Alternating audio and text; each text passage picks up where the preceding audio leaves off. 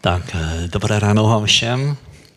Je skvělé, že jsme spolu a že se tam můžeme scházet a můžeme se sdílet a pozbuzovat se navzájem.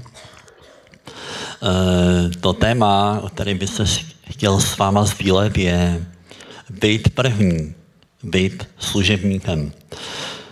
Víte, čtu si Biblii většinou každý den, teda snažím se o to a jsou někdy situace, když si čtu písmo, že mě některé místo osloví, hodně mě to osloví, něco tam vidím nové, něco, co jsem neviděl a na radu zkušenějších kazatelů a pastorů a učitelů eh, si to, co mě osloví, poznamenám.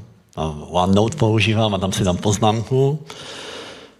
Protože když potom mám kázat, tak eh, se modlím a někdy se tak přemýšlím, o čem bych měl mluvit a někdy se dívám do těch svých poznámek a připomenu si ty věci, které mě oslovily a je to potom námět pro kázání, které mám. A tak tomu bylo i tak tomu bylo a je v tomto případě. A teprve, když jsem se připravoval, tak jsem si později uvědomil, že ten dnešní text předchází textu o slepém Bartimeovi, který jsem minulý rok tady kázal, možná si někteří ještě pamatujete. Ale nebylo to plánované, ale předchází to tomu textu. Být první.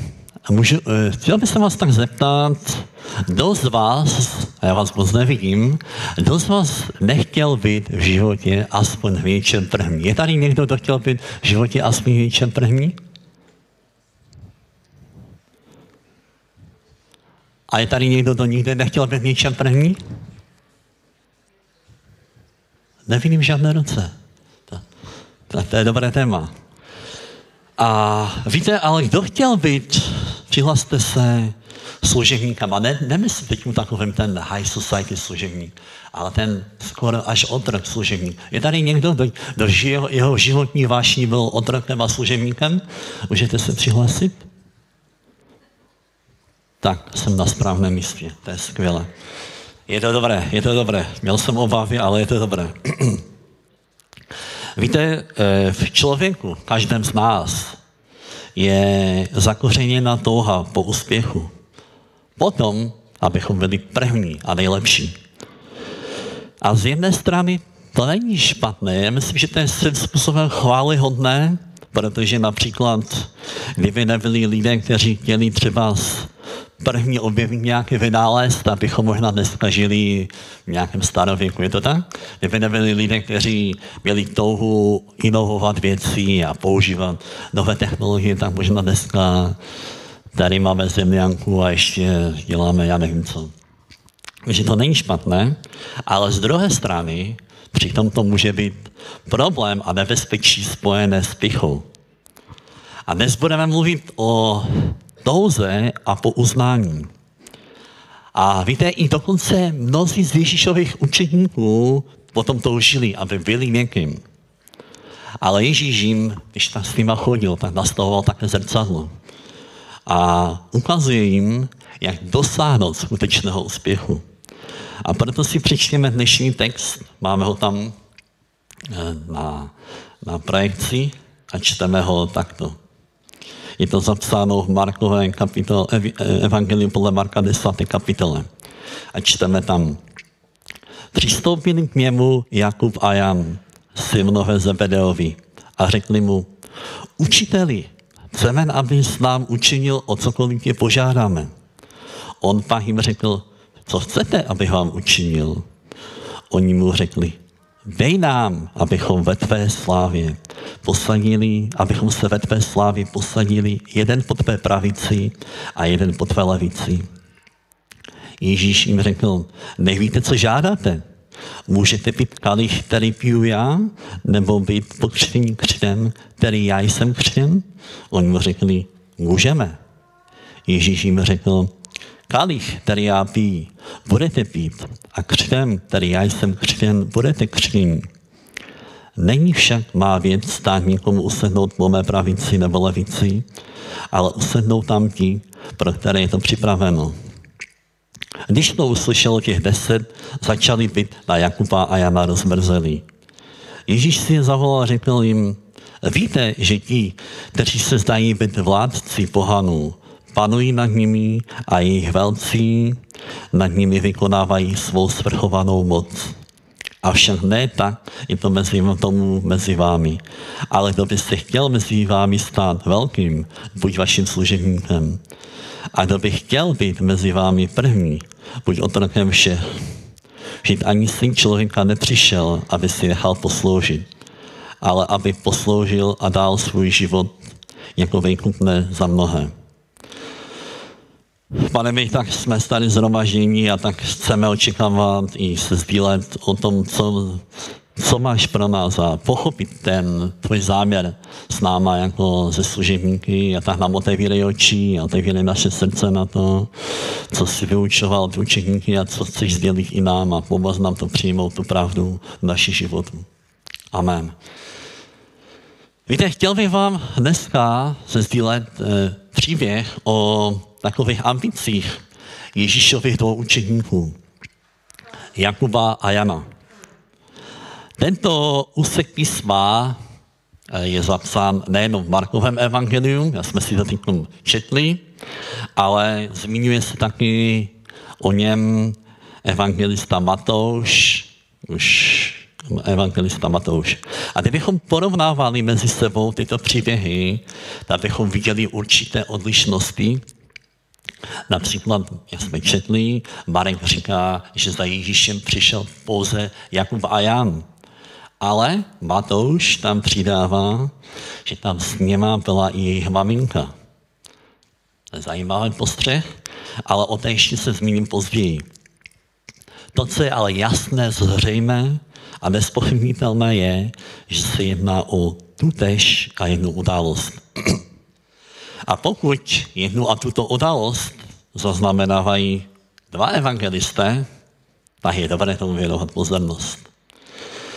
Pojďme se ale nejdříve podívat na ten první bod, protože to je hodně důležité a ten první bod e, jsem říkal, nazval zasazení příběhu do dějového kontextu. Dříve totiž, než, než vždycky bychom se měli na ten konkrétní text podívat, bychom se měli podívat na události, které tomu příběhu předcházely nebo po něm následovali. A mnohokrát na tomto místě jsme zdůrazňovali, že vždycky se musíme dívat na, na ten místo nebo výrok nebo příběh do kontextu, do které je zastaven v písmu. A Matouš a Marek, uh, uh, Matouš a Marek líčí ve svých evangelích Ježíšovou poslední cestu z Kafarnaum do Jeruzaléma, kde je poté Ježíš ukřižovan.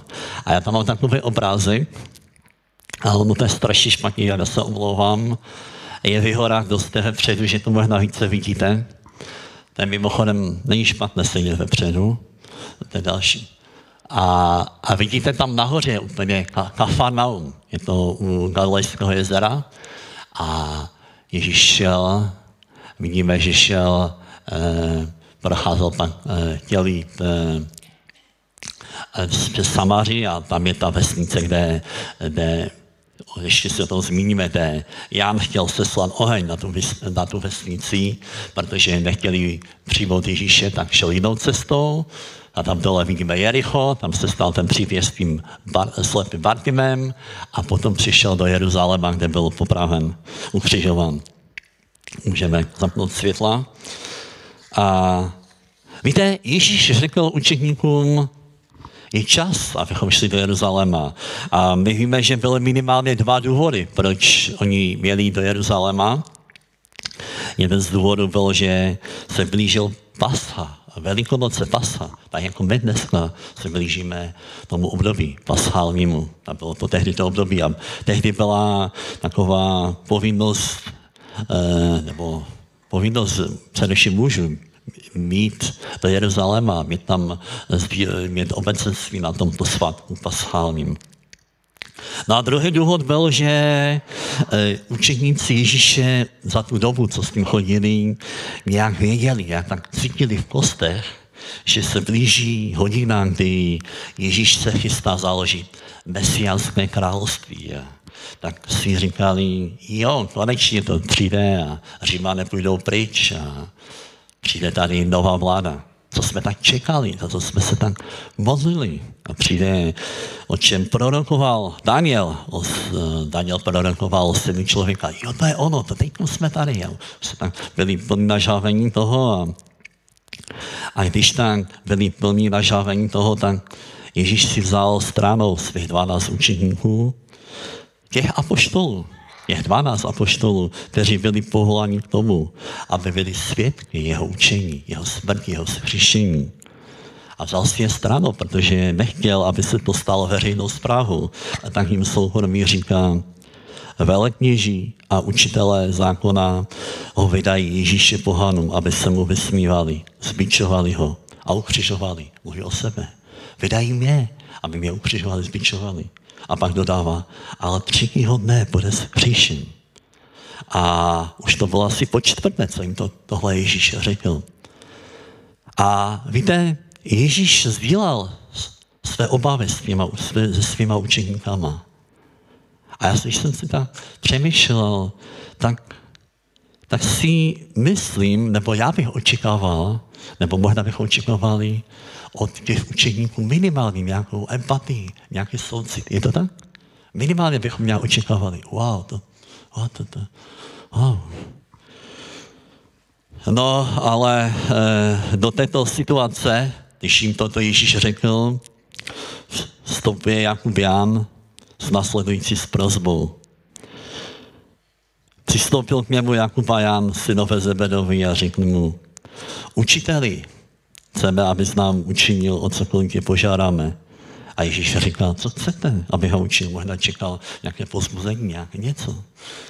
A oni, řekli, oni mu řekli, dej nám, aby ve tvé slávě, abychom se ve tvé slávě posadili jeden po tvé pravici a jeden po tvé levici.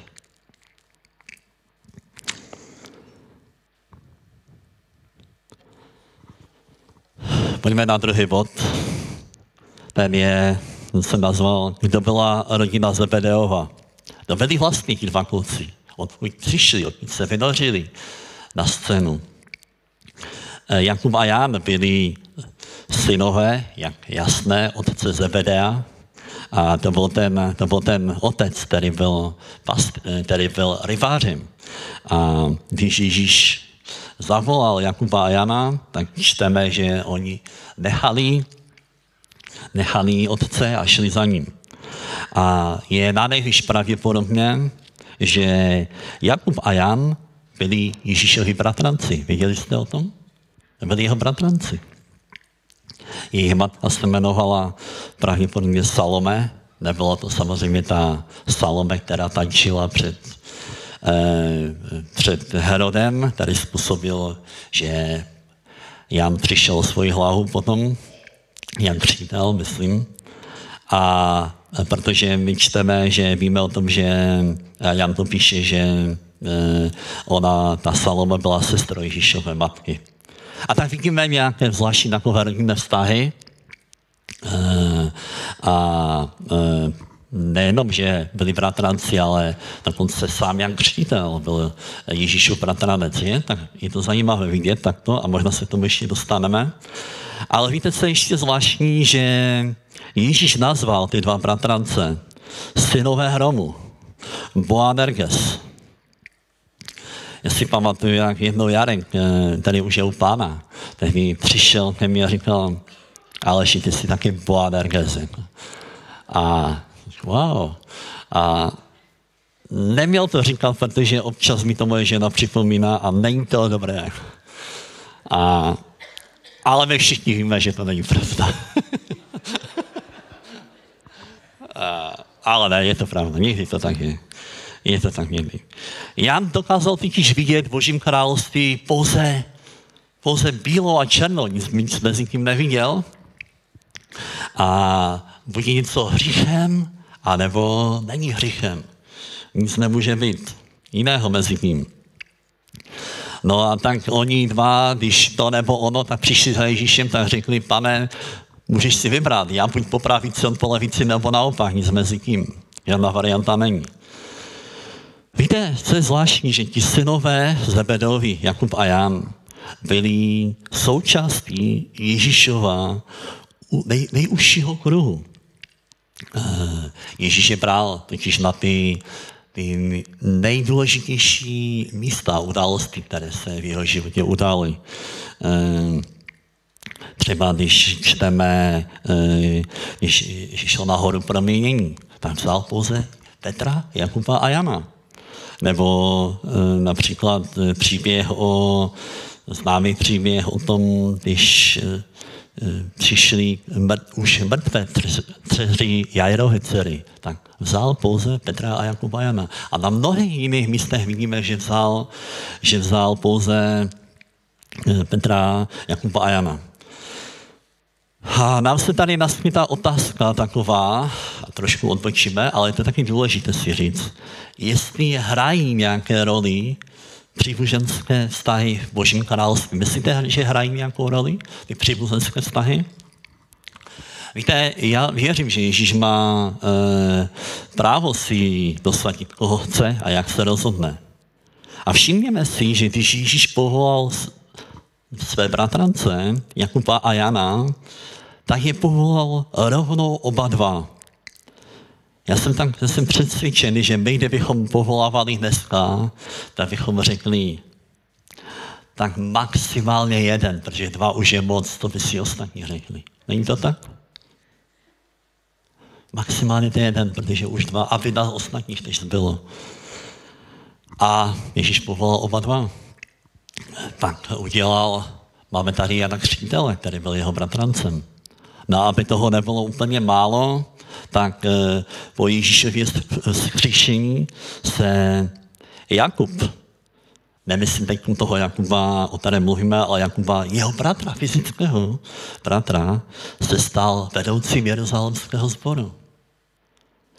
A já jsem ale přesvědčen, že důvod, proč se Jakub stal vedoucím eh, Jeruzalemského sboru, nebylo proto, že to udělali nějak z úcty k Ježíši, ale jedno, jedno, jednoduše proto, že byl k tomu povolány. A církev to rozpoznala.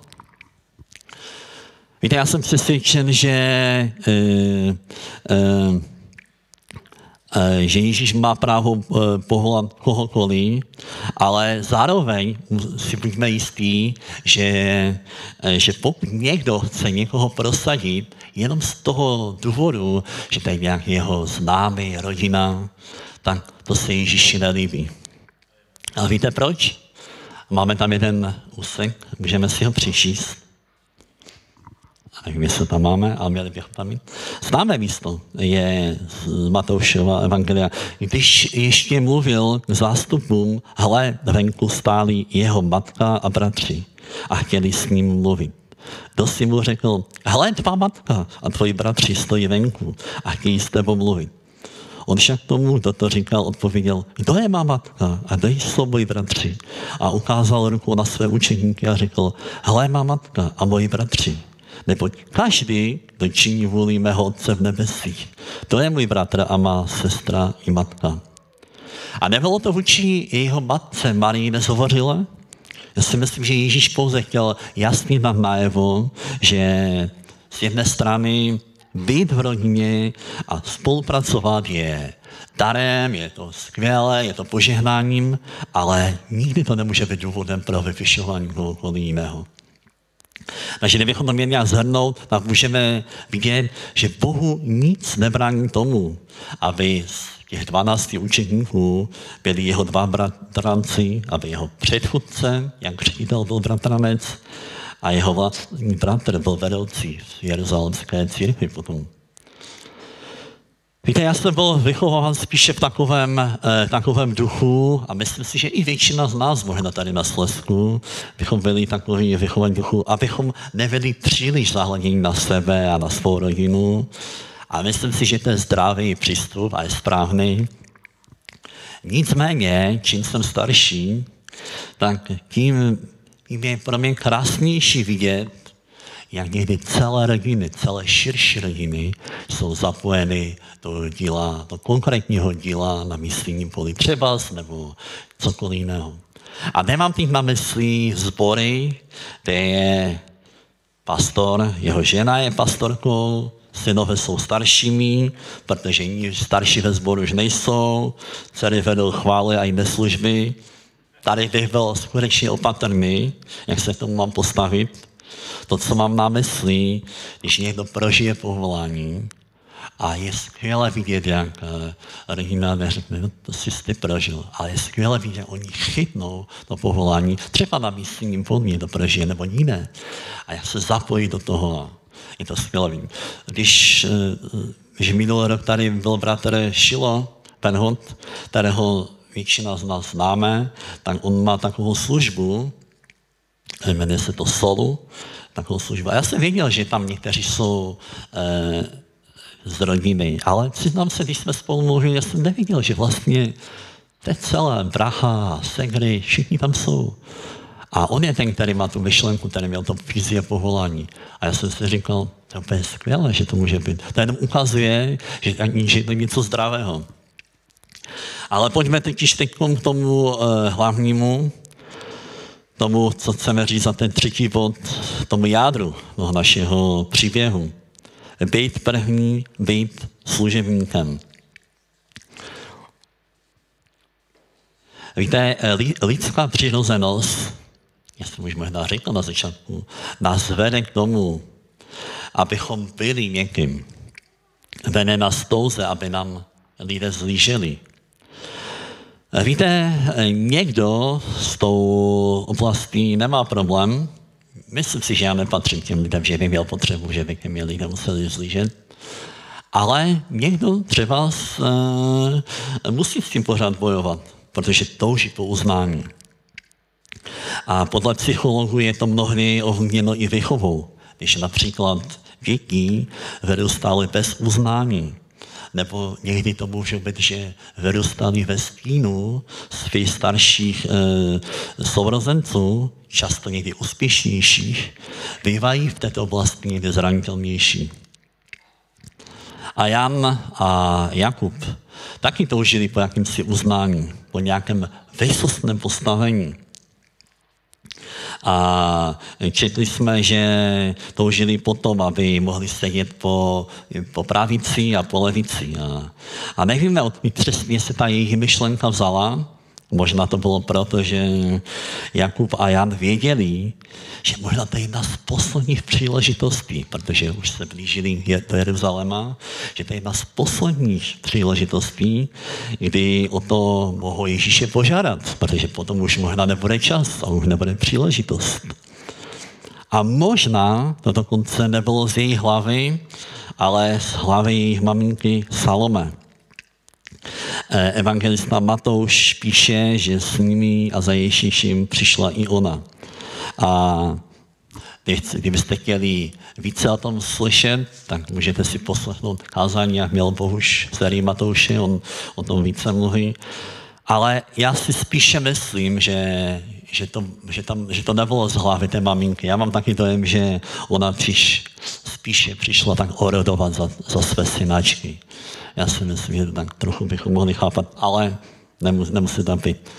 A víte, to nám jenom ukazuje, že z jedné strany je skvělé, když, když matka jde o své děti a chtějí, aby byli, byli blízko Ježíši. Já si myslím, že každý, kdo je, kdo je z nás rodičem, ať ten matka, otec, máme touhu o tom, aby, aby byli děti blízko Ježíši. Je to tak?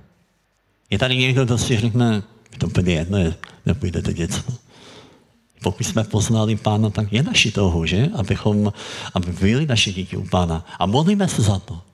Ať, ať je tomu dítěti 10, 15, 20, 50 roků, tak neustále se modlíme. A je skvěle vidět sílu modliteb našich rodičů. A potom nás, kteří to pokračujeme v tom. Ale víte, tady v tomto případě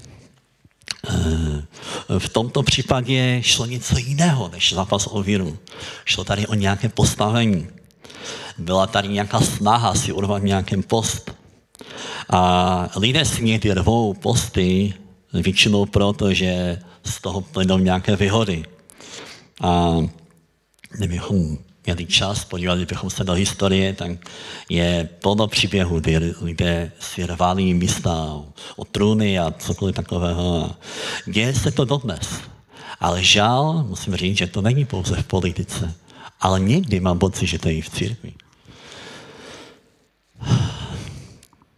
Ježíš na tuto žádost učeníků reaguje tím, že jim vysvětluje. Říkají, kluci, ale vás čeká utrpení.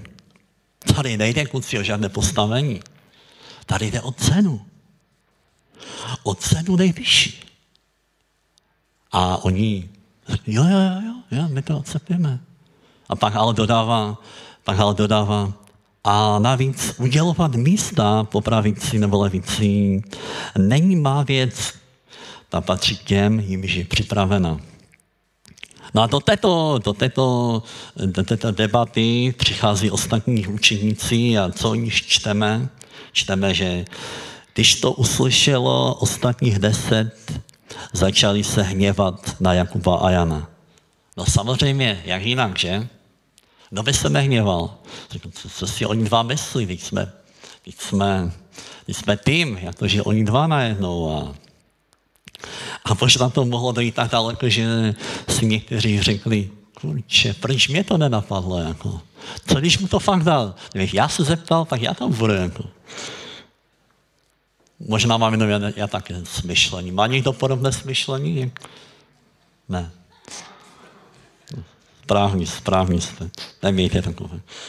E, a, e, ale e, ale vlastně, když, když slyšeli, jak Ježíš pokládal, tak se taky hněvali na, na, na, na ně. A víte, je zvláštní, jak typické to jejich chování a někdy lidské je. je to byli takoví učeníci. A, a Můžeme se podívat, aby toho nebylo málo, když se podíváme na jednu situaci, která se odehrávala nějakou dobu dříve, možná to tam máme, že čteme, že přišli do Kafarnaum a když byl doma, ptal se jich, o čem jste celou cestu uvažovali? Ale oni mlčeli. Neboť se cestou mezi sebou dohadovali, kdo je největší. Ježíš usedl, zavolal svých dvanáct řekl jim, kdo chce být první, buď ze všech poslední a služebník všech. A já si pamatuju, když jsem poprvé četl tento příběh, tak jsem si zapsal poznámku ve svém OneNote, že hádali se jak malí kluci na písečku. Já jsem si říkal, Ježíš si řekl, já s nima jsem tak dlouho a oni se furt hádají o to největší.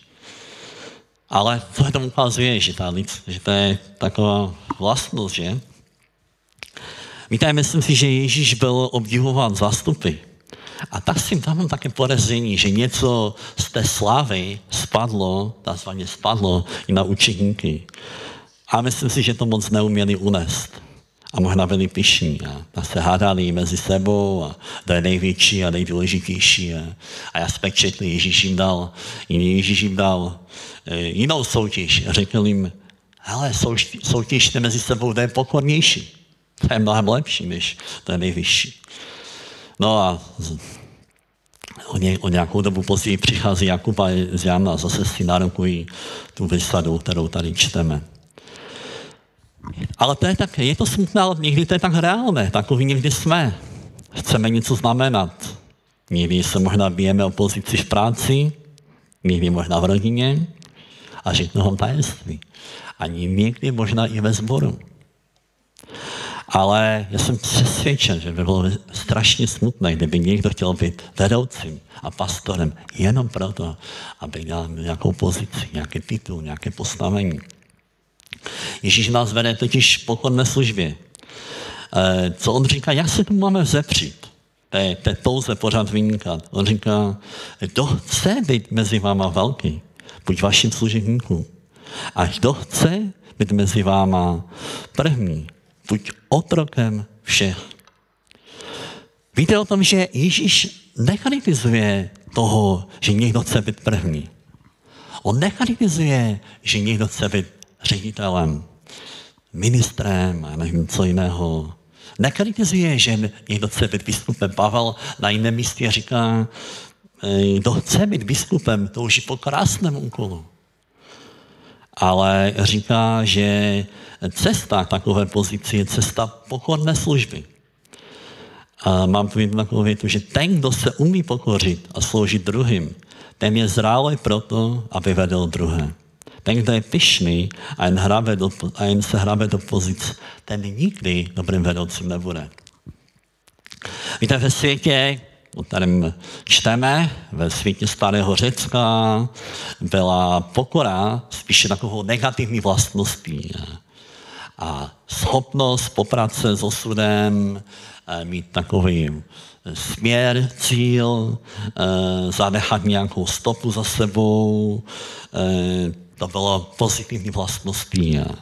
Pouze někteří lidé občas měli jiné názory, ale většinou to byla taková, takový pozitivní vlastnost. A rvát se dopředu, být rváčem a, a to bylo obecně nejenom u Římanů, řeků, ale i v tehdejším židovském prostředí.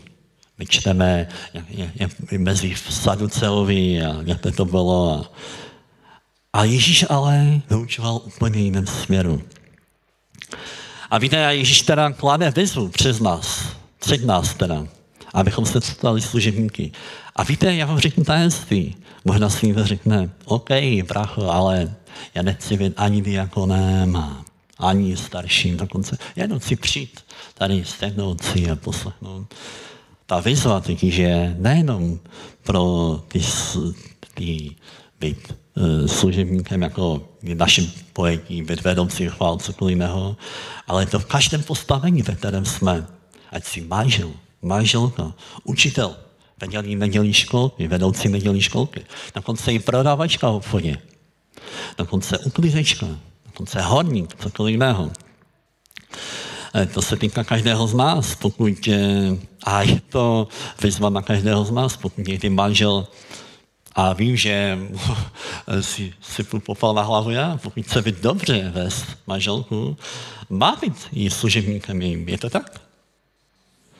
A vím, že někdy se to lehce může někdy v životě, to je výzva. A ještě si ukážeme, že to je někdy proces, který potřebujeme prožít. Víte, je zvláštní, že dneska mám takový pocit, že někdy se říká, hm, já jsem diakonem toho sboru a zní to tak hodostně, hm, on je diakon. Ale víte o tom, že slovo diakon znamená sluha? Eh, podívejme, podívejme se, jak Ježíš tuto rozmluvu s učeníky uzavírá a říká, vždyť ani syn člověka nepřišel, aby si dal sloužit, ale aby sloužil a dal svůj život jako výkupné za mnohé. A když Ježíš mluvil e, nás vyvící ke službě, tak nemluvil jako teoretik. On přišel a sloužil. Dokonce tak, že sloužil e, slabým, nemocným, vysmívaným a vyvrženým. A tím nám e, dal příklad. A co chci říct závěrem? Uh, uh, Jakub, uh, Jakub a ten, který jsme četli, byl hned prvním apoštolem, který dokončil vítězně své svědectví jako první z apoštolů, dokončil vítězně své svědectví tím, že byl zabit. On zaplatil mučenickou smrtí. A naproti tomu Jan umřel jako poslední z apoštolů a pravděpodobně umřel eh, přirozenou smrtí. A už jsme si řekli, že Ježíš nazval Jana a Jakuba Boanerges, to znamená synové hromu. A e, chtěl bych ještě vám ukázat e, dva příběhy, které charakterizují Jana a Jakuba, které pravděpodobně nastaly ještě před tou událostí, které jsme, které jsme, o které jsme dneska mluvili. Nastala jedna situace, kdy, kdy Jan přišel za Ježíšem a řekl mu, pane, já jsem viděl někoho, jak vyhání démony.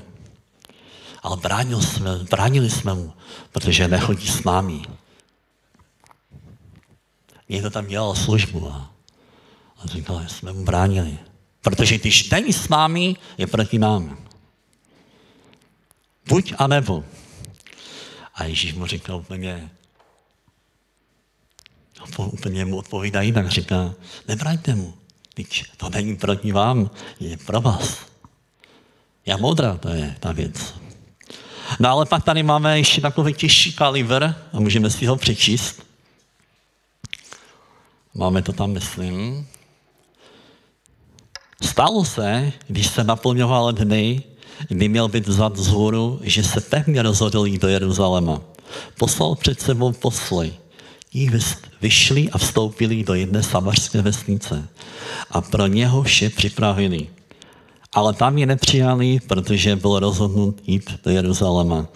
Když to uviděli učeníci, Jakub a Jan řekli, pane, chceš, abychom přikázali ohni se stoupit z nebe a zahubit je? Jako to činil Eliáš. Obrátil se na ně a pokládal, nevíte, jakého jste ducha. A šli do jiné vesnice. Wow, to byl jiný kalibr, co? Víte, nevím, kdybychom o Janu a poštolu Janovi již více se nedočetli, jak bychom se na něho dívali. Upřímně, můžeme si to každý říct sám za sebe. Jak bychom se na něho dívali, na Jana, po tom, co jsme si řekli, synové hromu a oheň z nebe na ně. A já jsem ale přesvědčen, že většina z vás, nás, minimálně já, by mi ani ve snu nenapadlo, že o apoštolu Janovi se bude říkat jako o apoštolu lásky. Věděli jste o tom? V jeho listech čteme totiž neustále výzvu ke vzájemné lásce. On říká ve svém prvním listu, my milujeme, protože on miloval nás první. A víte, to, to krásné na tom je, na tom celém příběhu je, že my můžeme vidět tu, tu proměnu v jeho životě, která, a to chci zdůraznit, vyžadovala delší časový úsek. Víte, někdy ty proměny jsou okamžité. Například apoštol Pavel, wow, odjel, světlo z nebe, bum, bác, a změna 80 stupňů. Wow, vítězství, gloria, praise the Lord. Nový začátek. Ale u Jana to nevidíme. Pane, oheň z nebe na ně. Já tam jsem první. Je to tak? A přece o něm čteme později, že vyzývá všechny, milujte se, protože on dříve miloval nás. A to je naděje pro mě prvního, ale věří pro nás. Že ně, nemusíme se bát, že někdy ten proces prostě žál trvá del, delší dobu. Ale nezastavme se v tom procesu proměny a um, protože to se nás týká všeho. Můžeme postat, jestli ho můžu vyzvat Pane, ti tak děkujeme za svědectví. Jana, který zanechal o tom tady a můžeme číst o tom svědectví, o té proměně eh, jeho. A my ti za to děkujeme, že ty jsi ten, který eh, chceš proměnovat nás všechny a tak to prosím dělej a čiň. Prosím tě, ať jsme sborem, který je plný služebníků. Eh, který je služebníků, že lidé z mimo ten zbor vidí, že, že to dělá Kristus nás, že to není nějaké působení naší moci, ale je to z tvé proměny. A tak ti za to děkuji králi a modlím se za každého z nás, který je tady, ať, ať eh, můžeme být služebníci, ať jsme těmi, pane, kteří jsou služebníci. Tak ti děkuji za to, že ti můžeme sloužit, že jsme na tvém díle a že, že jsi nás povolal a tak nám, prosím tě, eh, požehnej v tom. A Děkuji ti za to. Amen.